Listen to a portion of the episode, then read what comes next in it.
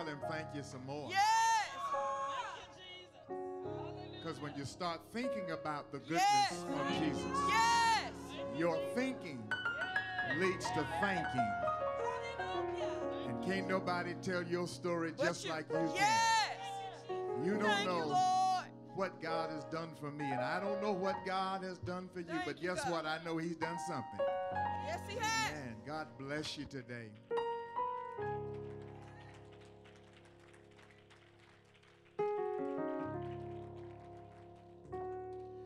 Do honor our God and our Christ to Pastor and First Lady Swims and to the Hopewell family. We want you to know that it is a joy and a blessed delight again to have this opportunity to share with you from the Word of God. We appreciate every opportunity that your pastor gives me to come. And I was thinking as I was driving down, I don't know why he keeps asking me to come,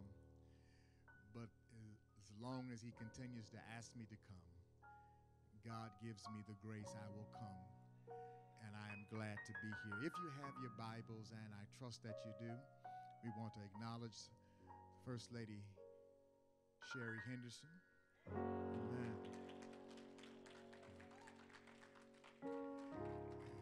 We bring you greetings from the Washington Street Church in Paducah, Kentucky. If you have your Bibles, will you open them just for a few moments to 1 Samuel chapter 30? And we want to hang out around verse number 8. Verse number 8 will give substance to what I would like to share this morning. We thank God for this praise team. This Amen. Amen. Amen. Amen. First Samuel chapter 30 and verse 8 you will find these words. Then David asked the Lord, should, should I go after the people who raided our town? Can I catch up with them? Go after them, the Lord answered. You will catch up with them, and you will rescue your families. I want to use as our subject this morning just go for it. Just, just go for it. Father in heaven, again, we are grateful for this opportunity that you've given us to preach. And now, God, I pray that you will speak to me and ultimately through me. We pray now, God, that your people will be fertile ground for this word. And we pray that as this word goes into the ground, as the word goes into our hearts, that will it will change us, rearrange us. God, we want to be aligned with you. We want to be the people that you've called us to be. Now let the words of my mouth and the meditation of my heart be acceptable in thy sight, O Lord. You are my strength and you are my redeemer. Amen. You may be seated in the presence of the Lord. Just just go for it. That's that's that's the word for today. Just go for it. Someone has written that if you want it, go for it. Take a risk. Don't always play it safe or you'll die wondering. How many of us are here today who are in the same spot? Just stuck. Mark timing. And we're wondering why. My brother and my sister, God has invested so much in you, and He has invested so much in me with the death and resurrection of Christ. Yet the reality is that you and I don't always feel like heirs and joint heirs to his throne. Can I tell you this morning that you are pregnant with potential, you're pregnant with possibility, but you'll never possess it because you just won't let go and go for it? How many are stuck personally? How many of us are stuck professionally? How many of us are stuck spiritually because we're trying to figure out every move and calculate every turn? Every now and then we have to stop trying to figure it out and just go for it. Go for it is a phrase that is used to do anything or to accomplish whatever it is that you want to accomplish. It, it means saying what you want, then putting forth the energy and the resources to make it happen. This was the question that David asked God after returning from battle, only to find his city in ruins and his men's family, along with his own, taken into slavery. Chapter 30 of 1 Samuel opens up with David's city being burned and taken by the Amalekites. And while David and his men were fighting with the Philistines, the Amalekites were wreaking havoc on David's city, Ziklag the Amalekites took over all the cattle and the possessions, kidnapped their women and children, and burned the city. And when David and his men approached the city, they saw smoke, and it was not from barbecue. They were horrified. They were terrified to learn that their city had been destroyed and that their families had been taken captive. And to add extra stress and hurt, David's men discussed stoning him because they blamed him for what happened.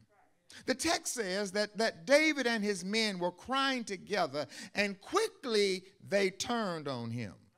Verse 8 tells us that David inquired of the Lord, Shall I pursue after this troop? In other words, here it is. In other words, should I just cry or shall I do something about my situation? Life has made somebody cry until you can't cry anymore. You're feeling bad and perhaps even feeling sorry for yourself. You have lost family, you've lost friends and finances, you've lost your health, and you don't see any hope. It hurts. But here is your question Shall I sit? Shall I continue to cry? Or can I do what I can do to change my situation? Here's your answer if you want it, go for it. Here's your answer take a risk.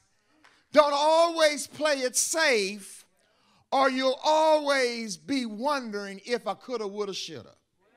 The Bible says that David cried until he had no more strength to cry. I know we may not want to hear this next part here, but I want to suggest that having no strength might just be a good place to be. Having no strength just might be a good place for you. The Philistines did not want David, his family was gone, and his friends no longer supported him. Now, David was in a vulnerable place. Nobody could help David but God. Can I tell somebody something? There are no accidents with God. Sometimes we have to be stripped of everything. Sometimes all of what we have depended on will run out. Family members are no longer available, and friends have walked away. Can I tell somebody to get your eyes off of family, get your eyes off of friends? God wants you to stand on your own and discover what's on the inside of you. You need to know that your only real support is God. And sometimes it takes a lot of pain, and sometimes it takes disappointment to get us to a point of vulnerability. But can you muster up enough something to thank God that you are where you are? Can I tell you that this is no accident where you are? What you're going through is no accident. It's God does not deal in accidents. God lets things happen on purpose because where God wants to take us, where God wants to do in your life cannot happen any other way but for what you're going through right now. You need to know that your only support, your real support is God. And sometimes it takes that pain and it takes that disappointment. This is where you are. But this is not the end of your story. If you let God work, and if you don't become bitter, you will become better because you finally realize that God is your only strength. Somebody needs to know that today. Somebody has had everything stripped away. People have walked away, friends have walked away, family have walked away. Everybody has turned their back. It makes you cry, it makes you sick. I get it, but the reality is God wants to do something when you finally realize that He's all you have. Somebody, somebody said that God, God, it's okay to take everything I have. It's okay because if I have Jesus, I have everything I need to start all over again. And somebody just might need to start all over again. I know it's not where you want to be. I know it's not how long you wanted to take, but somebody needs to start all over again. I'm almost through. Second, the text says that David encouraged himself. The text says that David strengthened himself. Yes, it's important to have people around you.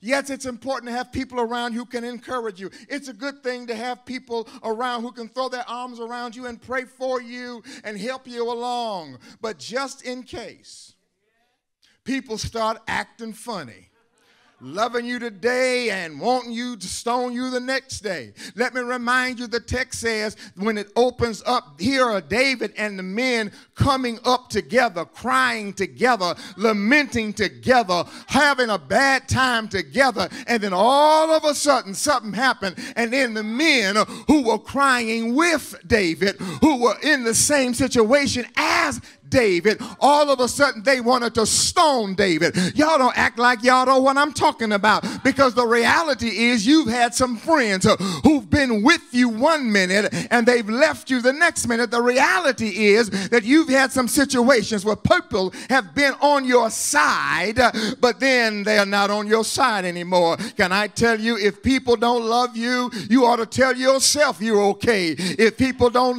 love you, you ought to tell yourself everything is all right. If people walk away from you and hurt you and disappoint me, you, you have to tell yourself that you're okay, you're good enough, you're not enough, you're enough in the midst of your crisis. You were made for victory, you were more than a conqueror. Sometimes you have to tell yourself all of that. I, I don't know, I'm just talking about me, but there have been friends and people who I have thought were with me, who I have thought were on my side, but just a few days later, I read a post. Can I tell you this post that I read on Facebook, it says that that people don't care that that uh, uh, uh, that uh, I can't even remember. So the Holy Spirit didn't want me to say that one. But can I tell you the reality is is that people will leave you tomorrow. People will walk away from you tomorrow, and you have to be comfortable enough with yourself to say, "Hey, I'm I'm all right. Hey, I'm okay. I can make it. I can do this. I would love to have you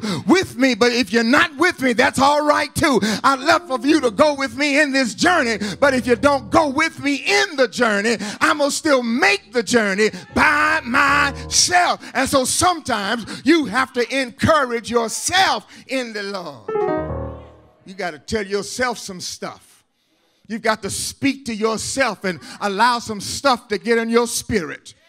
David said, in the next instance, please bring me the ephod. And the ephod was a garment of the priest. And, and it was thought to be a key in knowing God's direction. Can I tell somebody that it's time out for relying on your own devices? It is time for you to seek God's direction. Seek God's direction, seek God's wisdom, and pursue the presence of God. You see, the reality is, is that our devices are, are temporary solutions. What you, and you do know that we can come up with some stuff.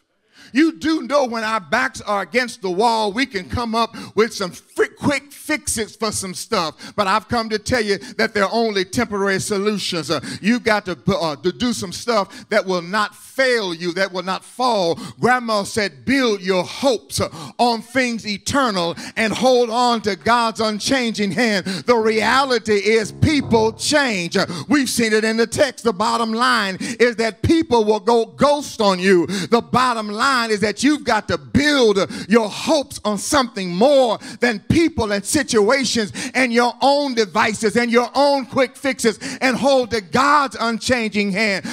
I will change and the people around you will change, but God will never change. But look here in the final instance, you just have to go for it. I came to tell someone that you cannot remain where you are. I've came to remind someone that you have been where you are too long. You've seen the warning signs. As a matter of fact, before people walk away from you, God has been telling you to walk away from them.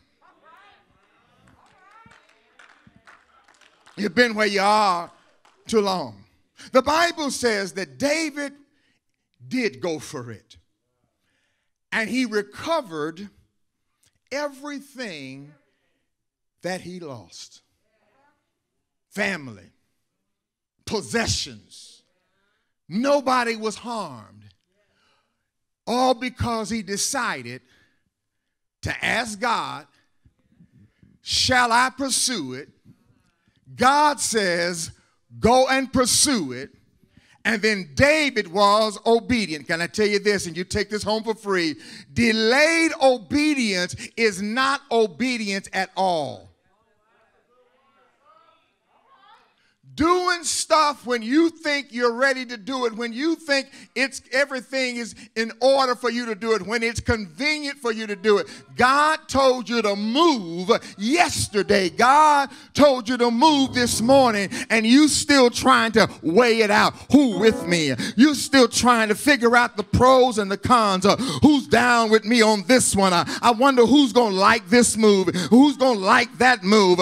God said you don't need to have have to please anybody but an audience of one, and that's God. If God told you to do it, you need to be about doing it. And so David decided that he would pursue it just like God. Have you ever had your Ziklag moment? Have you ever had a Ziklag season? Do you feel like it's over? Do you feel like it's stuck? Do you feel pressured? Then it's time just for you to go for it. It's time to move. It's time to take a risk. Because the reality is, it's half a dozen of one or six of the other. It's the same thing. And so if it's 50% that you can fail, then it's 50% that you can win. And so God told me to tell you that He has so much more for your life, but you'll never have it as long as you're playing it safe. And so, as I prepare to take my seat, God says, just go for it.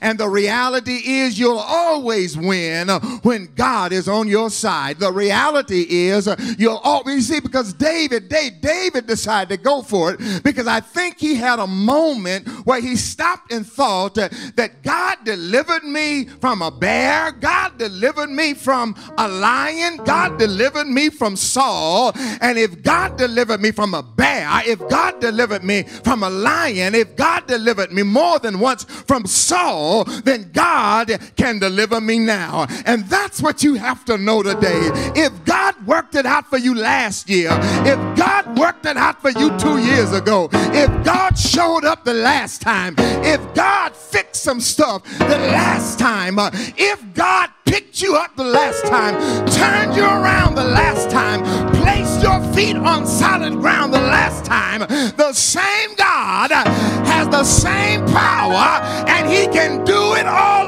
over again because God specializes in impossibilities. What does not look like it can work, what does not look like it can work out, God does his best work. And hasn't he not done some good work for you in the past? Hadn't he not opened some doors for you in the past? Has he not closed some doors that needed to be closed in the past? If he did it once, he can do it again. But you just gotta go for it. God bless you.